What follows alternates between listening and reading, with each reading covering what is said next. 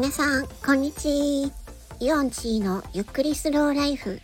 この番組は、頑張らずに自分のペースでゆっくり生活するをテーマにお話しする番組です。今回のテーマは、友人からの警告についてです。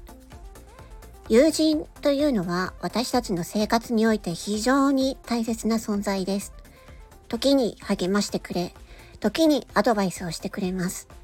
そして時には厳しい言葉をかけてくれることもあります。そう。警告という形で。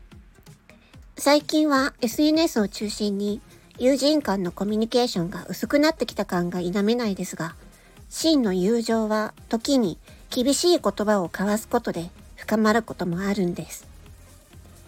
今回、私は友人からちょっと厳しい警告を受けました。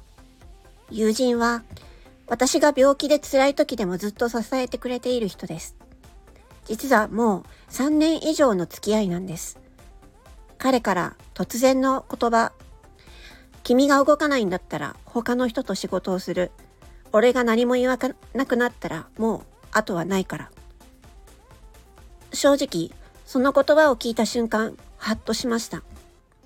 でも、それが私のスイッチを切り替えるきっかけになりました。長らく放置していた朝の散歩も、その後、すぐさま自転車で買い物に出かけました。友人の言葉、それは警告だったのかもしれない。でも、それが私にとって大切な一歩となったのです。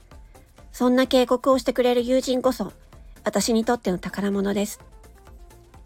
皆さんも友人からの言葉で心が動かされた経験はありますか？